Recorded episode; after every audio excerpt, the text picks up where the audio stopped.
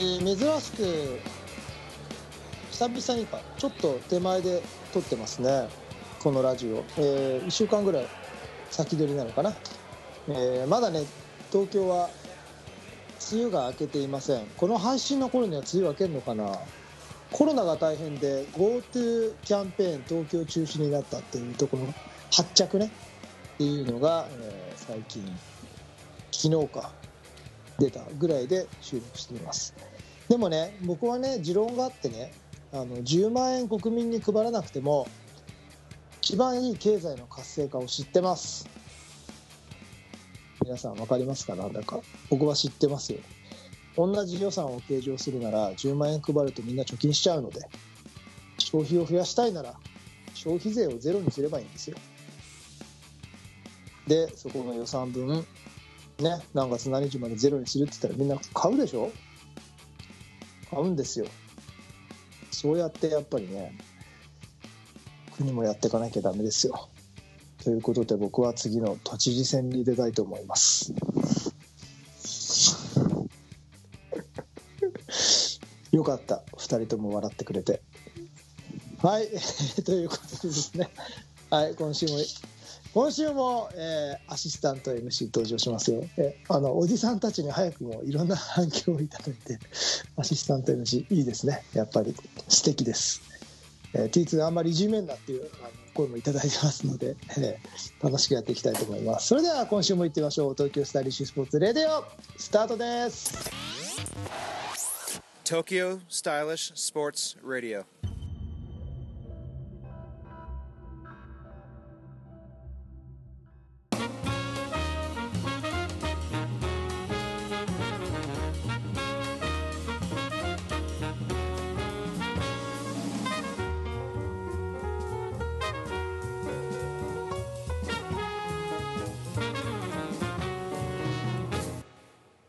皆さんこんにちは。東京スタイリッシュスポーツ代表チームイノーバインターナショナル、これ4年後には都知事っていう肩書きもつくかもしれませんよ、菊池哲也です。皆さんこんにちは。アシスタント MC の飯田美仁です。ちょっと慣れてる感じがする、ね、自分の名前ですからね。この番組はフライングディスクを日本の文化にをテーマに最新のフライングディスク事情をお送りします。はいはい、こんにちは。皆さんこんにちは。今回のテーマは、はい、私いきなりテーマを言っちゃっていいですか？もちろんもちろん。ちょっと私飯田美仁が T2 さんに聞きたいことということで、ディスクゴルフ初心者の目線からいろいろ質問させていただきたいなと思います。あ、何？おじさんのことを知りたくなっちゃったやつ？知りたいと思ってます。来てよって嬉しそう。はい。はい。ちょっとこのラジオの場をお借りしていろいろ。はいはいはい。聞きたいなと思ってるんですけど。それはそうね、ディスクの話を。してないもんね。そうですね。ディスクゴルフの話をね、全然ね、はい、全然してないんですよね。はい。で、このテーマをやるにあたってちょっと自分の仲間とかにも、どんな話聞きたいかっていうのをちょっとリサーチさせていただいて、その話もちょっと含めながら質問させていただければなと思います。もう喜んで。それはそのビギナーの方からの質問を今日僕にぶつけて僕が答えていくっていう感じですか？そうですね、いくつか、はい、いいじゃないですか。いいじゃないですか。これツヨティだとね、全然質問がいつも適当だから、これは素晴らしいと思いますよ。僕らが募集しても質問来ないですよね。だからね、これね、ありがとうございます。いや、ぜひよろしくお願いします。こちらこそよろしくお願いします。じゃあまず何からいこうかな。じゃあまず最初に、私たち初級者がスコアを伸ばしたいってなった時、何から始めたらいいと思いますか？ズバリ言ってもいい？はい、まずパットとアプローチの練習から始めましょう。パットとアプローチですか？うん、ディスクゴルフって18ホールもあるじゃない。はい。18ホールで一番多くするのって何だと思う？パットですかね。そうなんですよ。そうですね。うん。ドライバーのフルショットって18回しないでしょ？しないですね。フルショットは。でもパットって18回するでしょ？それ以上する時もありますね。ああ、そうだね。なので、まずは、単純にスコアをアップさせたいのであれば、パットとかアプローチとかの練習をの比重を増やしていくといいと思います。もっと上級者になると全然違った要因が入ってくるんだけど、はい、まあ、それはちょっと今回の質問ではやめておきましょう。はい、まずはパットとアプローチに勝るものはないと思います。パットとアプローチ、具体的になんかどういうのやった方がいいとかっていうのはあるんですか？練習方法とか。練習方法、それは、はい、今回の質問はあくまで始めて1年ぐらいの人たちってことが対象でいいんだよね。はい、わかりました。そうであればとにかく投げましょう。とにかく投げる。うん、で自分のスタイルを見つけましょう。もうちょっと言うと、試合で自分ができるスタイルを見つけましょう。試合でですか？うん、どういうことかというと、練習の時に5回も6回もパットを投げると入るのね。そうですね。人間って応用力があるから、調整力があるから、そうするとだんだん多分なんだろうな、速いパットとかでガシャンって入って気持ちいいな、あ今日パットいいぜ、ガシャンガシャンガシャンを気持ちいいってなると、それが感覚的に残ってるわけね。だけど、はい、ゲームの中で一投するパットが、まあ、分かりやすく言うとガシャガシャガシャガシャぶん投げてジャンジャンジャンって入ってたんだけど、実は試合の時はビビっちゃってそれができなくてすごい山なりのパットをしてますっていう人も中にはいるんだね。うん、それって練習のスタイルと試合のスタイルがまるで変わっちゃうでしょ。そうですね、全然違いますね。そうということは、そもそもそこを見直さなきゃいけないんだよね。うんうんうん、だから試合でできる自分のスタイルっていうのが本来持ってる自分の性格からくるものだったりとか、自分のスタイルなわけだから、まずそこを見つけて、そこに対するアプローチをしてあげましょうっていうことですね。なるほど。じゃあ練習でも緊張感を持って一個ずつ考えながら投げるっていう感じですかね。そうだね。最初のうちはフォーム作んなきゃいけないから、ある程度数こなしてればいいと思います。1年ぐらいの時はそこまで深く考えなくても大丈夫かな。それはその次のステージかな。とりあえずはもう数をこなしてで自分のスタイルを見つける。自分のスタイルを知る、うん、自分のプレースタイルから自分のスタイルを見つけた、探してあげる、知ってあげる。あー、なるほど。うん、でも徐々に変わってくるんですかね、そのスタイルっていうのは。徐々に変わってくね。それは、はい、うん、何？いや、それはどういうふうになんか変わっていくのかなっていう。勝手に変わっていく、目標が変わってくるでしょ。あ、距離とかですかね。距離だったり自分の立ってるステージが変わってくるでしょ。ああ、はい。初心者の人とやっぱ今例えば。俺が立ってるステージって目指すものが違ったりとか、この先やっていくべきことが違うでしょ。はい。そうなってくるとおのずと必要なスキルが変わってくるでしょ。そうですね。その時にスタイルは変わってくる。ああ、なるほど。自分が置かれてるレベルによってだんだん変わってくるってことだ。うん。そこからもっと自分が上げていこうと思った時に必要とされるものが変わってくるから。真剣に自分と向き合ってればそれに気づける。ああ、なるほど。それを染み込ませるように練習をしていくって感じなんですかね。まあ、ずっと自分との会話なんだけど、でも今の話をしちゃうとすごく突き詰めた話になっちゃうので、まず初心者とか1年ぐらいの人は自分がどうやってプレーをしてるのか、自分の性格だったりとか、己を知る、ゴルフ競技って自分とずっと向き合いながらやっていく競技なので、人と争うことじゃないでしょ。人のプレーって左右できないから、だから自分とひたすら自分と向き合い続けるんだよね。だから多分勝手に自分が思ってる自分っているでしょ。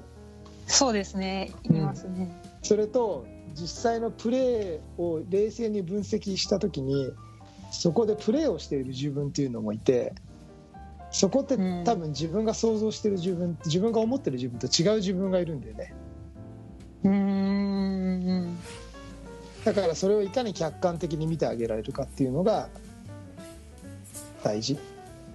なるほど。やっぱり動画とかを撮ってっていうことですかね。動画撮るのもすごく大事だと思うし、もっとメンタリティの部分でも自分のスタイルを知ってあげる。知ってあげて、自分のスタイル、自分がやってることに合ったものを作っていくっていうのが一番早い。なるほど、だからモノマネだと限界がある。モノマネから入んなきゃいけないのね。絶対モノマネから入った方が早いんだけど、例えば女の子だと例えばページになりたいとか、ミニちゃんもよく言ってるけど、はい、じゃあ果たしてページのスタイルとミニちゃんのスタイルが 100% 合致してればページのスタイルは合わせていいんだけど、私はどう考えてもこのショットができないとか、そういうことじゃなくて、スタイルとしてこの時に攻められないとか、こんな時私は絶対に置きに行くとか、なんでこの人はこの状況で攻められるんだろうとかってなった時に、そのスタイルがその違うものだったりすると、そういうところの分析をしていかなきゃいけないし、もっと言うと、もっとレベルが上がっていけばそのスタイルができるようになるはずだから、っていうところの要は自己分析、自己分析をどれだけできるかっていうところがすごい大事かな。なるほど。まず自分を知っていかなきゃいけないですね。そう自分といかに会話をできる、この辺がね苦手なのがね、ツヨティとかね。そうなんですか。ですね。なんでできないんだって、僕のプレーを見てなんで俺はできないんだってなるからダメですね。練習してないからできないですね。なんか何にも言わない強くて不気味ですね。こっちに振らなくていいですね。すいません。はい、ありがとうございます。とんでもないです。こんな感じでいいですか？はい、もう十分です。すごい勉強になります。なんかメモ取りながら聞いてます。ラジオしてます。じゃあ次の質問なんですけど、じゃあその関連で飛距離を伸ばすコツっていうのが、何かこれっていうのが思い浮かべば教えてもらいたいです。初めて1年ぐらいの人は、とにかく投げましょう。とにかく投げるですか？やっぱとにかく一生懸命いっぱい投げる、体に覚え込ませるっていうのが一番大事で、効率とかその次でいいんじゃないのかななんて思うんだけど、変な癖をつけないためには、まっすぐ引いてまっすぐ引っ張ってまっすぐ投げましょうっていうところかな。特にアルテ上がりの人が多いと、もともとインサイっていうのはハイザーの角度が身についてたりするので、ゴルフディスクってもっといろいろアングルを使えるので、基本の投げ方をフラットで覚えていきましょう。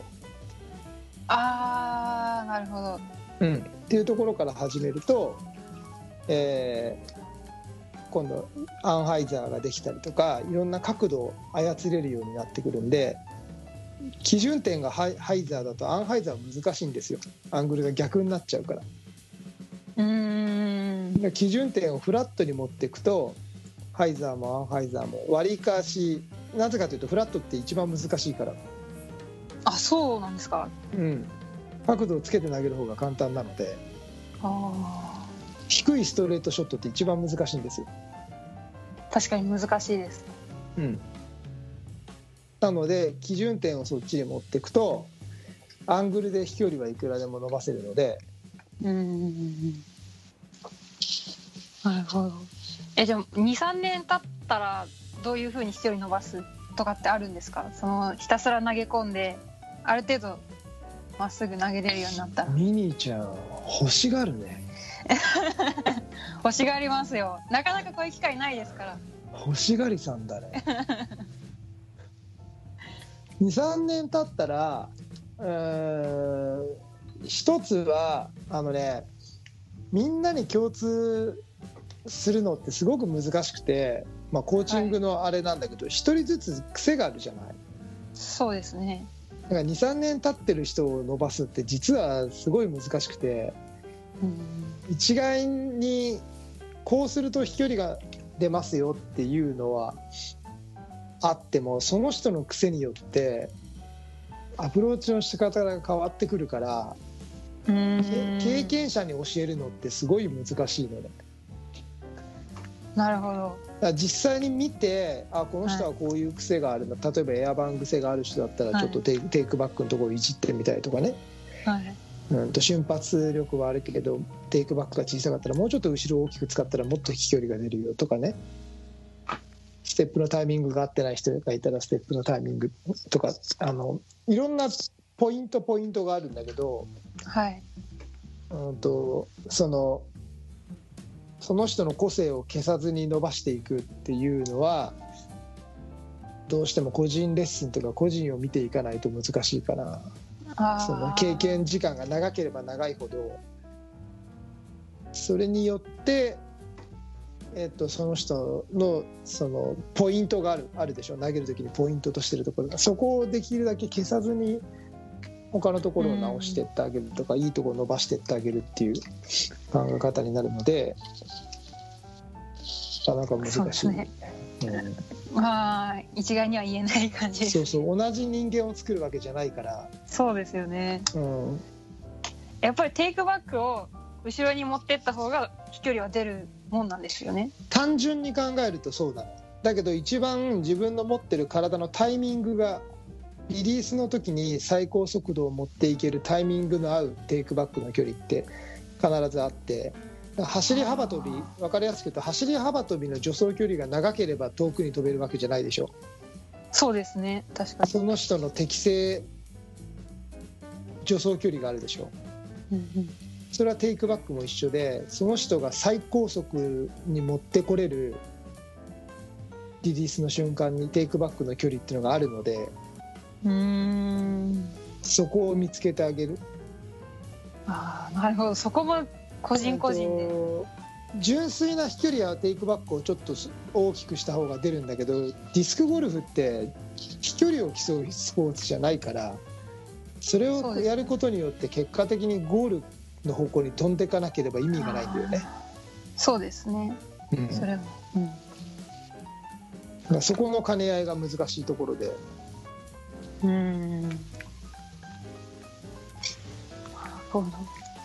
っぱりでもテイクバックを大きく後ろに取るとブレちゃうんですよね、どうしても、私の場合、うんうん、それみんなそうだと思う。あ、やっぱりそういうもんなんですね、うん、そこのバランスを見つけていくっていうのが。なるほど。それも1年ぐらいのうちにやれたらっていう感じ。1年ぐらいのうちはいっぱい投げとけばいいんじゃないかと思うん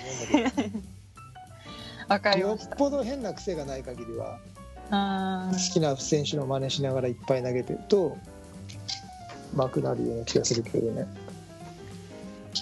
ありがとうございます。そうなんです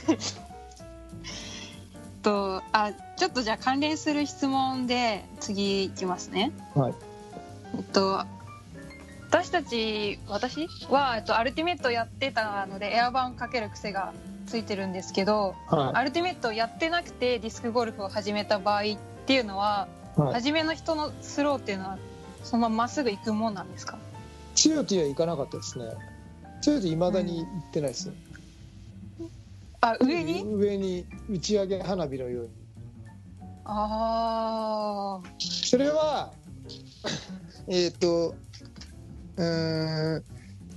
今の質問と違うな。ディスクゴルフある程度やってなくてディスクゴルフをやった人はまっすぐ投げれるのかって質問か。あ、そうです、人によるんじゃないでしょうかT2 さんはどういう感じだったんですか？始めた時、はい、どういう感じだった？始めた時、まあすごく嫌な言い方をするとですね、そこそこ投げれちゃいました、ね、そうだったんですか？僕生まれて初めてディスクを握った3ヶ月後に昭和の天野マースレで優勝してるので、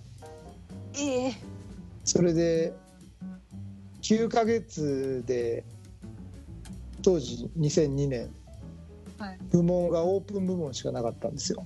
年齢別がなくて、はい、でジャパンオープンっていう世界戦を日本でやるんで選考会があって、はい、この最終選考会でデビューをしたんですけど、でプロ部門でその選考最後の枠70人ぐらいでしたのがプロオープン部門だけで、そこで僕はトップ10に入ってしまってですね、最終選考に、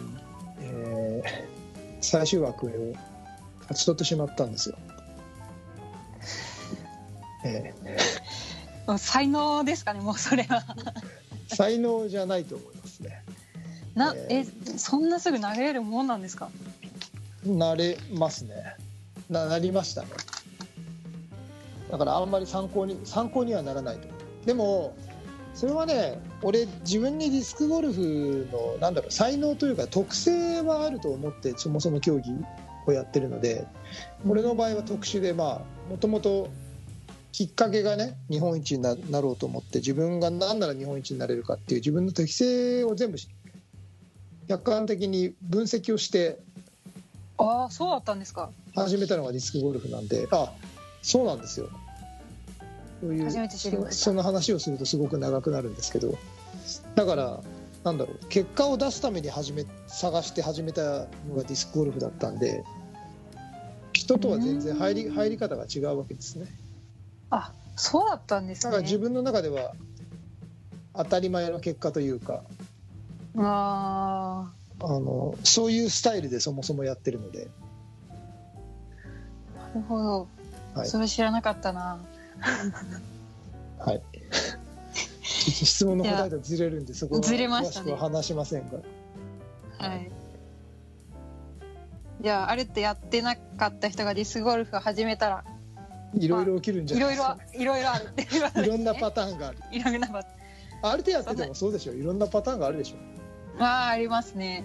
うん、一緒だと思う。なんかどこだっけな、結構年配の方とかでもすごい綺麗にまっすぐフォームが綺麗で投げてらっしゃったりとかして、なんか体の使い方から最初教えてもらうのかなっていうのを思ったんですよね。基本的にね、誰にも何も教えてもらわないと思う。あ、そうなんですか。うん、教科書のあるスポーツじゃないから。あー、そっか。でもそれでいいんじゃないかな。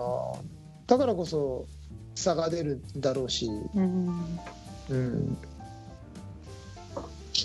でもね、その俺がよくやるのは世界のトップの何人とかの YouTube とかを落としてきてね、コマ割ってね、全部僕はやってたんですけど、コマ送りにして全部それを動作解析ソフトに自分でそういうのも揃えて買ってね、落とし込むんですよ。落とし込んで、はい、線引っ張ってやってたらみんな違う方、ポール・マクベスもワイソッキーも、イーグル・マクマホンとかもみんな違うフォームで、サイモンとかもね、投げてるんだけど、はい、あるポイントは共通するんだよね。でそれに気がついたのね。できっとこの動きが正解なんだって自分の中で行き着いた。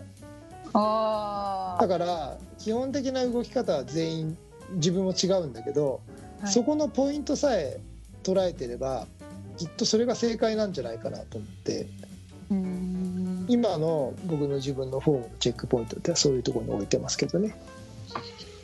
あー、なるほど。そう、動画解析とか面白そうですね。なんか面白いよ。だから僕はもともとそういう学生時代もそういうのを専攻で勉強してたので。あ、そうなんですね。そうなんです。だから基本的に好きなんだね。なるほど。今そこが自分に役に立ってるから。ちなみに僕はね、ドリュー・ギブソンの方法が好きですね。あ、ギブソンですか。はい、イノーバーから移籍しちゃったけど、彼のフォームのメカニズムがとっても好きですね。どんなところが好きなんですか？無駄がないから好き、ね。無駄がない。軸の回転の伝え方がうまかったりとか、下半身から入ってきて左手の使い方とか抜群にうまいね。左手の使い方ってまだわからないんですよね。なんか僕は最近ほらYouTube で、ね、ディスクは左手で投げるんだって、はい、でもまだいまいちピンときてないんですよ。まだ来ないと思うよ。10年以上かかったからね、左手の意識なんて。まだ左手なんかくっついて動いてるみたいなもんですもん。それでいいと思う。1年目とか本当にそんなもんですよ。まだまだだからね、いっぱい投げてれば飛ぶようになるし上手くなるから。ああ、いっぱい投げます、じゃあちょっと関連づけてゴルフを勉強するのにおすすめの動画ってありますか？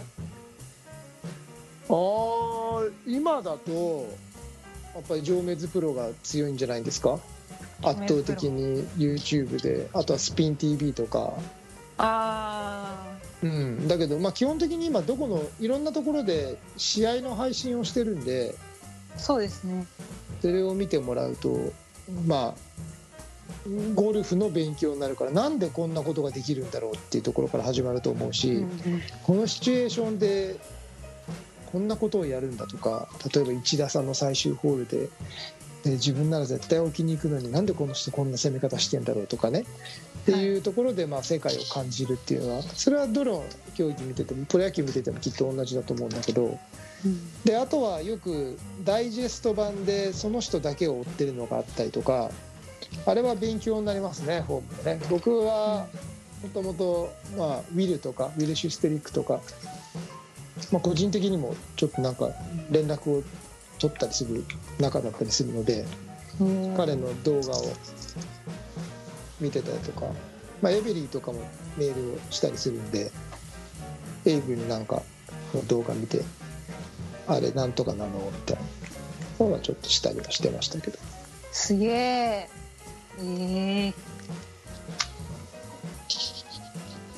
そのYouTube に上がってる試合の動画をコマ送りとかして自分のフォームと比べて勉強していくって感じなんですかね。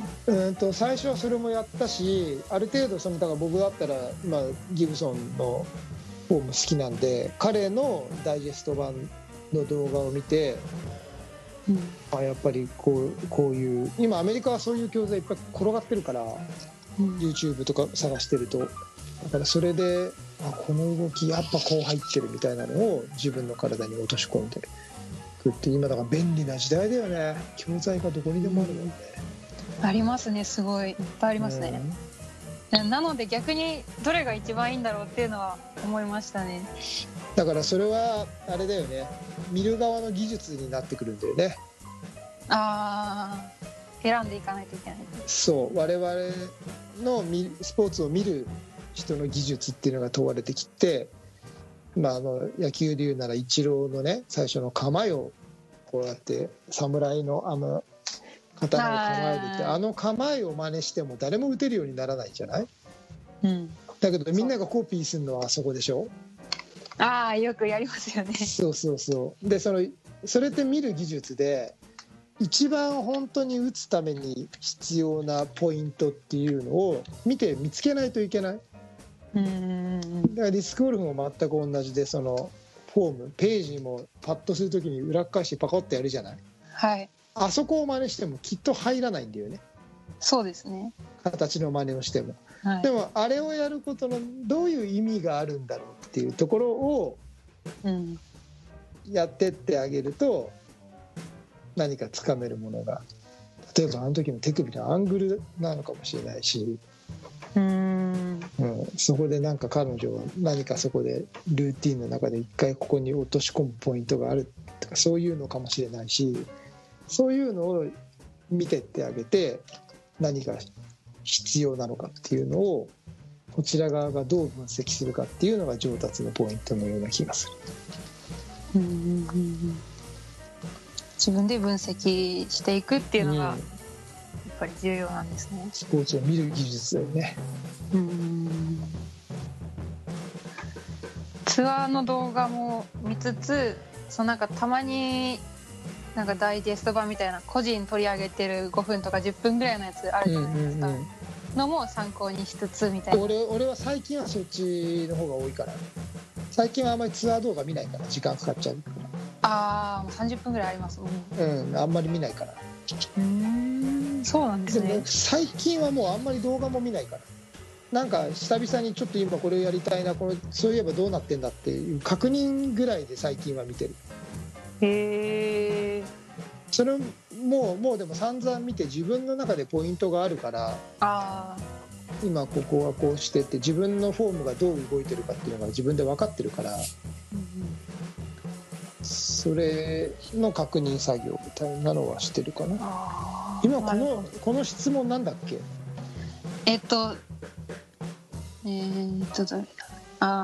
ゴルフを勉強するにおいておすすめの動画。ああ、了解です。俺の練習法を聞いてるわけじゃないもんね。あ、そうですね。はい、大丈夫です。大丈夫ですか？はい、大丈夫です。はい。じゃあプロツアーとかの動画を見つつ、このダイジェスト版みたいなのを見つつ、自分で分析していくっていう。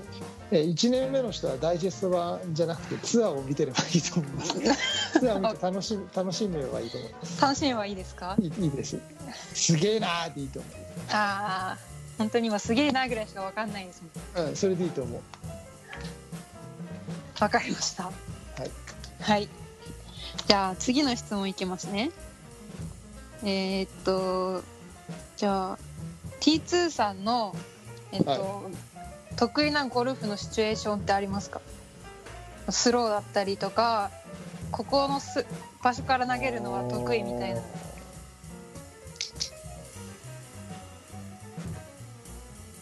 なんか面白いこと言おうと思ったんだけど思いつかないな。基本的に僕のスタイルはですね、そんなに派手なプレースタイルではないので、はい、僕はそれこそアプローチとパッドで勝っていくタイプなので、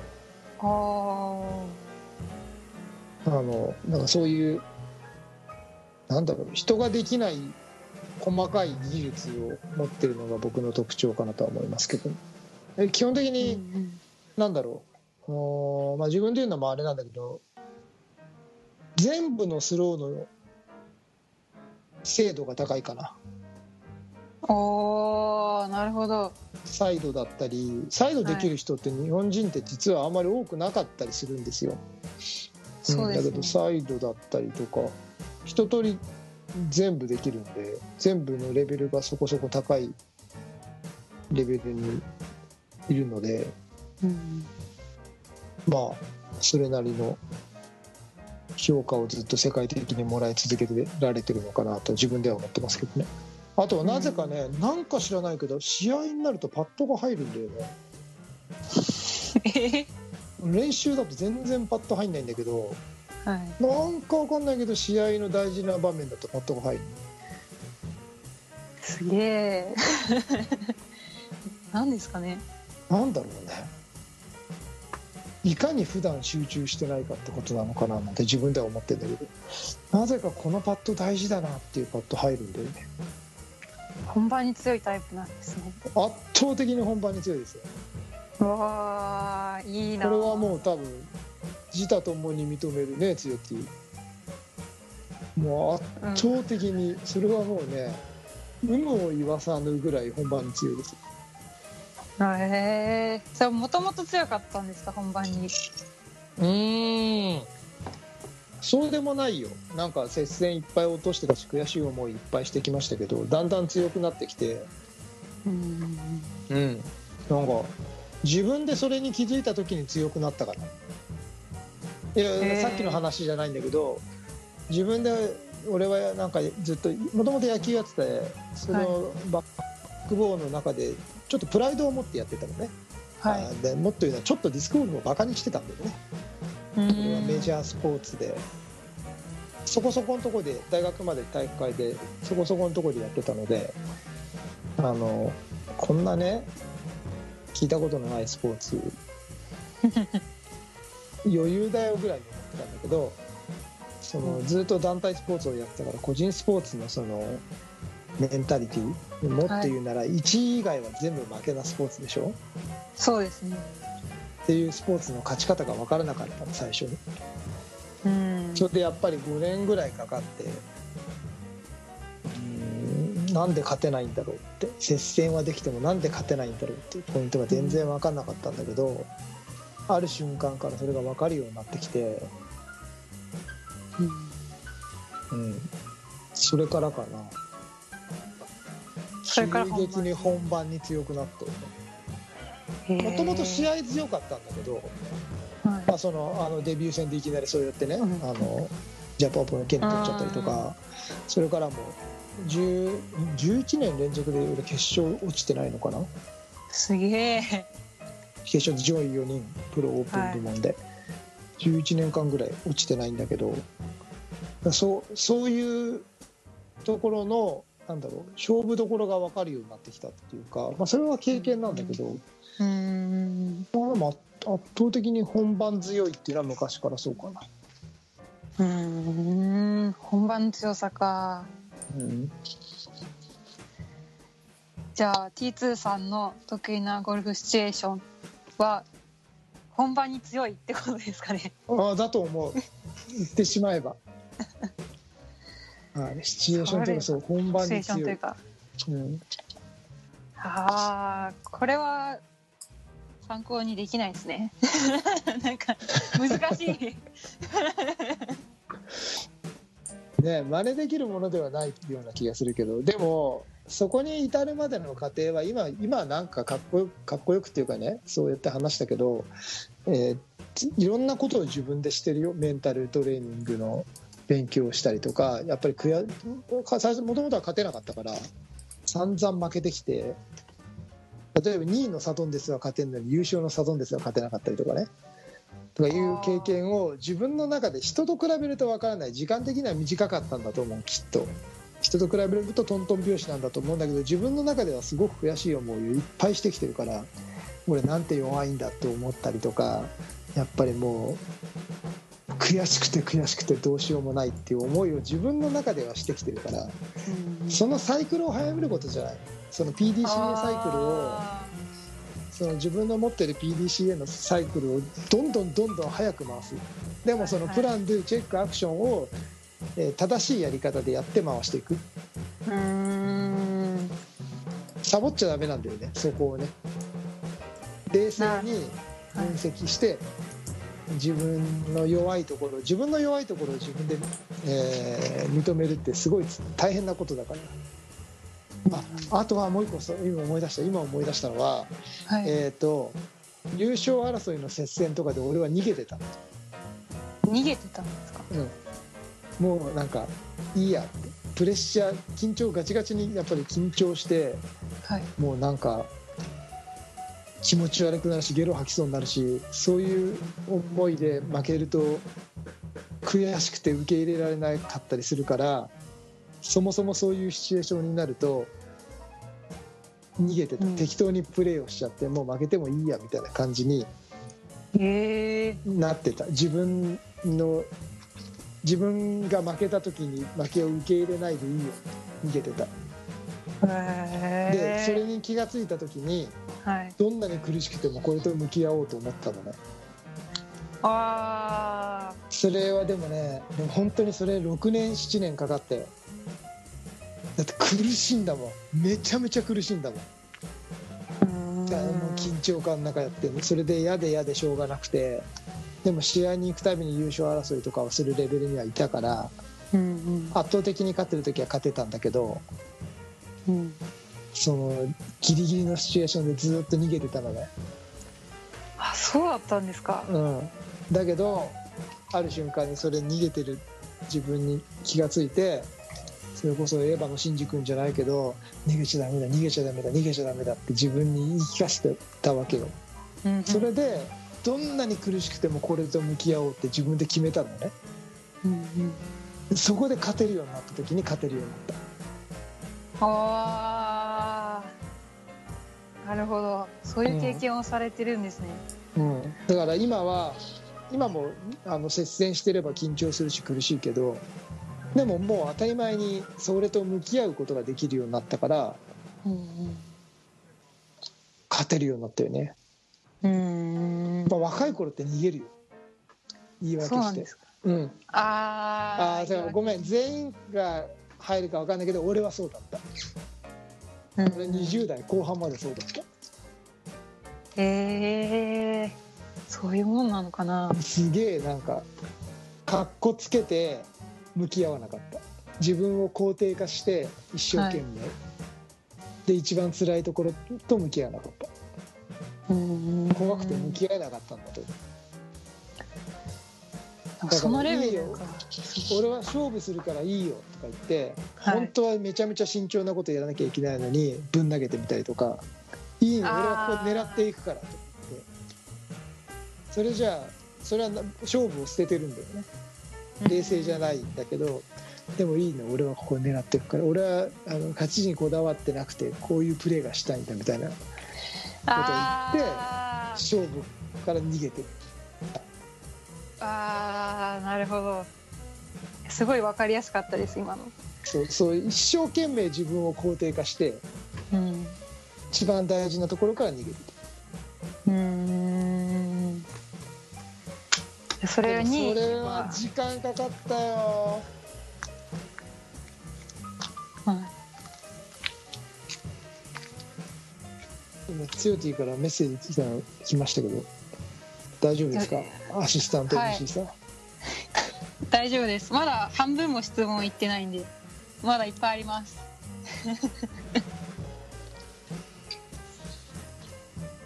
そうね、今なんかすごい懐かしい感じ、思い出させてもらった感じがするな。そう逃げてたよ。ああ、思い出した。へえ。でまだそういうレベルで戦ったことがないからわからないんですけど、でもさ、1年目の人向けに一応俺答えてるつもりなんだけど、ミニーちゃんがどんどん深掘ってるからね。あ、そうですよね、うん、いやなんかこれ聞いてるのって初心者の方もいますけど、それ以外もいらっしゃるじゃないですか、うん、だからなんか両方に聞いてもらえるやつのがいいのかなって思っていや、もちろんいいと思います、はい、じゃあ次行っちゃって大丈夫ですか。ダメなんじゃない、見てた、これどうしたらいいんですか。強いというの見てた、はい、これ黒、ここはアシスタント MC の方でうまくまとめられると締めてって書いたり、どういうことちょっと後半に2本立てにしたくて後半に続くようなので、1回前半をここで締めるといい感じかな。後半前半締めるってどういうことですか。はい、それでは、ちょっとね話がいろいろ盛り上がってきてますので、前半は今週はこの辺でおしまいということでですね、またいろいろゲストシリーズ続きますので、この後半はこれねあんまり色あせない話題だと思うので、またどこかのタイミングで近いうちにお送りしたいと思います。それでは、今回のテーマはあれですか、ミニーちゃん T2 を丸裸にする、 T2 をポンポンにするということで前半はこの辺で終わりたいと思います。TSS Radio 今回のテーマは、私飯田ミニーが T2 さんに聞きたいことということで、初心者目線からディスクゴルフの質問をさせていただきましたの前編でした。はい、MC2 回目となりましたが、皆さん前回よりは聞きやすかったでしょうか。今回は、私が T2 さんにたくさん質問させていただいて、まだまだ質問がたくさんあるので、後編の方で、楽しみにしていてください。はい。どうでしょうか、T2 さん。あ、いいじゃないですか。どう？こんな感じで良かったですか？はい。意図は、汲み取れた内容になってますか？はい。もう超ありがたいお話を聞かせていただきました。よかったです。